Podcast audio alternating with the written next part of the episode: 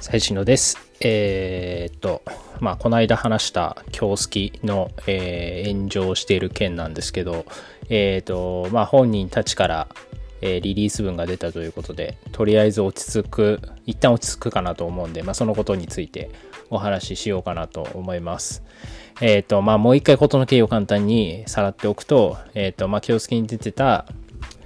えー、登場人物は3人ですね。えっ、と、怪奇、桃菜、姫香とい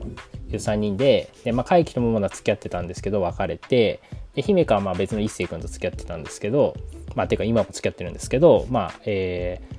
ー、なぜか姫香が、えっ、ー、と、怪奇くんに、まあ、色目を使って誘って浮気したことが原因で、桃菜と、えー、怪奇が別れたみたいな、あの、話があってですね。それでまあ、姫香がめちゃめちゃ叩かれていたというのが、まあ、事の経緯になりますと。で、まあ、姫香自身は、えっ、ー、と、まあ、最初から否定していて、で、まあ、今回新たに、えっ、ー、と、まあ、ちょっとね、えっ、ー、と、ことが大きくなったので、お互い事務所を通して話をして、えー、リリースを出したと。で、まあ、ももなちゃんから出たリリース文を簡単に読み上げると、えっ、と、まあ、私がインスタライブで、えっ、と、まあ、勝手に喋っちゃいましたと。で、まあ、その中で私に誤解があって訂正しますと。で、インスタライブの中でご飯を約束するような仲だったと言ってしまったんだけれども、本当は、えっ、ー、と、まあ、伊勢姫カップルとモモナとカイキのカップル4人でご飯に行きたいねというところだったのに、それを早とちりして、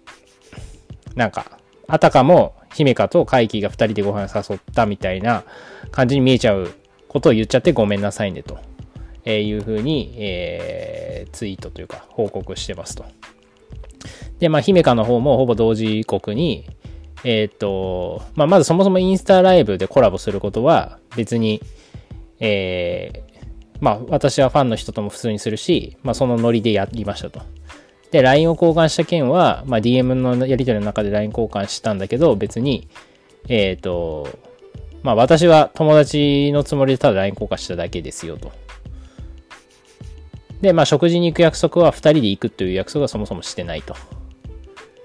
いう感じで、えっ、と、言ってますと。でですね、まあ今回の件で、まあ僕の体感値なんですけど、えっ、と、すごく姫香が叩かれて、えー、いましたと。な、モモナを擁護する声がめちゃめちゃ大きくて、えー、ヒミカを叩く声がめちゃめちゃ大きかったと。で、まあ僕もですね、あの、大人げないなと思いつつも、こう、ツイッターで、なんか変なこと言ってるやつに、こう、引用リプライを飛ばしていたんですけれども、えー、まあね、結果的に、うん、まあ本人たちの、その、事務所を通しての意見を、まあ別に考えると、まあそもそもももなちゃんが、まあ、勘違いしているのが、まあ原因だったんじゃないかなと思います。まあね、そもそもだからその、まあ、姫香もだから一切関係ないって言ってたけど、その一切関係ないっていうのは、その、桃菜と会議が別れたことに対して私は一切関係ないですよっていう一切関係ないだったんですけど、まあそれもなんか、えっ、ー、と、まあファンの子たちに早とちりされて、いや、DM してんじゃんみたいな。多分そこがもう関係あるじゃんみたいな。DM でご飯行く約束してるじゃんっていうのが、まあ関係あるって思われちゃってるっていうのは、まあ当然あるんですけど、まあ、ただ、えっ、ー、と別にそもそも浮気をするとかそういう意思もないし、えー、別にそのそれこそ桃菜ちゃんを傷つける意図もなかったと。で、桃菜ちゃん、桃菜ちゃんで、まあちょっと、まあその別れた原因知らないですけど、まあ、その、まあ傷ついてる中そういうことがあったから、ちょっと疑っちゃったみたいな、まあ、感じなんじゃないですかねっていうことですね。でですね、まあ今回の件で、まあ思ったことは、まあ、あれですね、その、別に本人たちのその浮気があったかどうかとか、そういうのはまあぶっちゃけ、まあ、おじさんからすればどうでもよいというか、まあ、高校生の恋愛なんです。まあ、高校生というか、まあ、恋愛なんてそんなもんだよね、くらいな感じなんで、まあ、当然ね、そんな浮気もありますし、三角関係もありますから、それについて他人がとにかく言うことはもう1ミリもないなと、えー、思います。で、まあ話したいのはそっちではなく、このやっぱファンの炎上のさせ方がえぐいなというところですよね。なんか、本当まあ怖いなというか、いや、本当にその、恐ろしいですね。人がこう、まとまると。もうとにかく裏切られたと。私は応援してた。あなたを信用してたのに裏切られたと。だから謝罪してくださいと、えー、いうことを言うわけです、ファンの子たちは。まあ、そもそも、うん、まあ、裏切られたら、まあ、謝罪する。まあ、確かにそうですけど、まあでもね、まあ、今回の場合は、姫香は別に裏切ってないわけですよ。浮気してないんだし。だからまあ謝罪する必要は全然ないと思うんですよね。まあ心配させたっていうことに謝罪するのはまあいいんですけど。だし、まあそれに加えて、もう本当だから言われのない誹謗中傷ですよね。もう関係ないなんか、本当お前最悪だな、みたいな。死ねえとか、家族のこと言われたりとか。そういう方が多いわけですよ。で、まあほとんどがね、まあ捨て垢みたいな感じだし、まあ別に気にしなきゃいいじゃんっていう話でもあるんですけど、とはいえね、まあタレントも一人間だし、まあイメージで売ってるわけなんで、あんまりそういう言われのないことを SNS に書かれるのも、まあよろしくないわけですよ。まあその書いてる子たちはね、その、そういう意図はないかもしれないけど、うん、まあ普通によろしくないなという感じですね。やっぱりね、その、まあ若いからで済まされないんですよね、多分。えー、多分まあ、京介のファンは中高生がほとんど、もう多分9割中高生だと思うから、まあ若いなで済ませることもできるんですけど、ただ、じゃあ若いからといって人を、まあその根拠があればまだいいと思うんですよ。根拠を突きつけて、えー、相手を批判するっていうのは全然いいと思うんですけど、まあ、根拠もないのに、本当に自分の思い込みだけで人を傷つけるっていうのは、別に年齢関係なく許されないことなんで、まあね、本当こういうのは、本当 SNS が助長してるなってめっちゃ思うんですけど、まあ昔もね、まあ、僕が高校生とか中学生の頃も当然ネットの掲示板とかあったし、まあそこに悪口書くやつなんていたんですけど、やっぱりその SNS でお互いコミュニケーションを割とリアルタイムに取れちゃうっていうので、そう意見がこう同調しやすくなってる。で、当然やっぱそこには承認欲求っていうのがあって、まあ、そのつぶやくことによって、やっぱいいねをもらえるとか反応もらえるっていうのが嬉しくて、より過激なことを書いちゃうとか、よりことを単純化して分かりやすい。まあ、要は相手の思考力を問わない、分かりやすい発言っていうのがやっぱバズりやすくなっちゃうんで、そういうのが余計にその叩くというか炎上っていうのを加速させてるなって思います。で、まあね、今の子たちって多分、お互いすごい監視してると思うんですよ。やっぱ昔よりもね、ずっと繋がってる確率が高いので、あその1日の間にね、時間帯、時間として多分繋がってる時間が多いので、やっぱりずっとお互いを監視してるし、やっぱりその村八分にされたくないみたいなのが多分強いから、やっぱり多数派の意見に流れちゃうんですよね。のその事実か事実じゃないかとかあんま関係なくて、多数派の意見に同調しやすくなっちゃなってるんじゃないかな、みたいな、あの、ふうに思いました。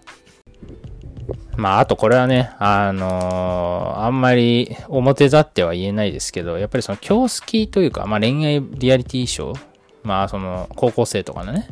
あの、アベマでやってるようなテレビを見てる、そのメインの視聴者層っていうのが多分、まあ、中高生なんですけど、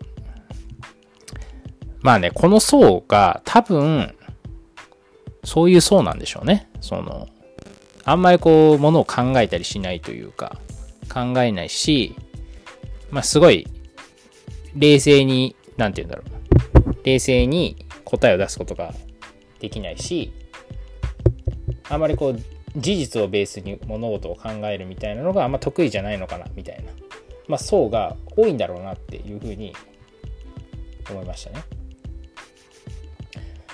まあ当たり前ですけど、まあ、普通というかそこそこ賢ければあの真偽が確定しないしてないうちに自分の意見は言わないものじゃないですか。だって間違ってたらバカにされるわけなんで。普通言わないんですけど、やっぱりこういうことすごい言っちゃう子たちっていうのは、まああんまり考えないんだろうなと。まあむしろそういう層を狙って多分番組作ってるんじゃないかなみたいなのも、えー、ちょっと思いました。なのでまあ、その京介に出てるタレントさんとか、まあその他の恋愛バラエティに出てるタレントさんとかも多分、まあそういう層を相手に商売するっていうのは結構こう大変なんだろうなみたいな。大変というかしんどそうだなっていうふうに思います。あとね、まあやっぱその、まあ、今回の件で言うと、その雷口姉、まあ、にまでこう範囲が広がってるわけなんですけど、その、ね、売名とかね、言われるわけですよ。目立ちたがり屋だ。まあこれは姫かも、その、なんかね、ニトリでダンスして目立ちたがり屋だ、みたいなこと言われてるんですけど、まずそもそも、えっ、ー、と、売名行為とか、えー、目立ちたがりであるっていうことが、えー、悪いことでは、まあ、1ミリもないわけですよ。これシンプルに。ただ叩いてる人たちはなんかとにかくそこを叩きたいらしくて、目立ちたがりだなみたいな。すぐ売名したがるなみたいなことを言うんですけど、まず冷静にそれは何も悪くないことなんですよ。根拠ない、言われなきことをただ言われてると。で、まあこれってまあ昔からね、まあその日本だけなのかわかんないですけど、そのまあ出る杭は打たれるじゃないけど、ね、昔こう、ホリエモンとかがこう、バーって知名度上がった時もすごい叩かれてましたし、まあ検察に最終的にはね、逮捕されちゃいましたけど、あの出る杭が打たれるのは今2020年になっても変わらないしむしろ若い子たちの方が多分そういう風潮が強まってるなみたいなのをちょっと今回の騒動で感じましたねなんか多分お互いにこう空気を読み合ってるからなんかもうちょっとしたことでも気になっちゃうしまあ、だからこそ空気読み合ってるからこそ、まあ、さっき言ったようにあの意見が同情しやすくなってるんじゃないかなみたいな、えー、ふうに思います。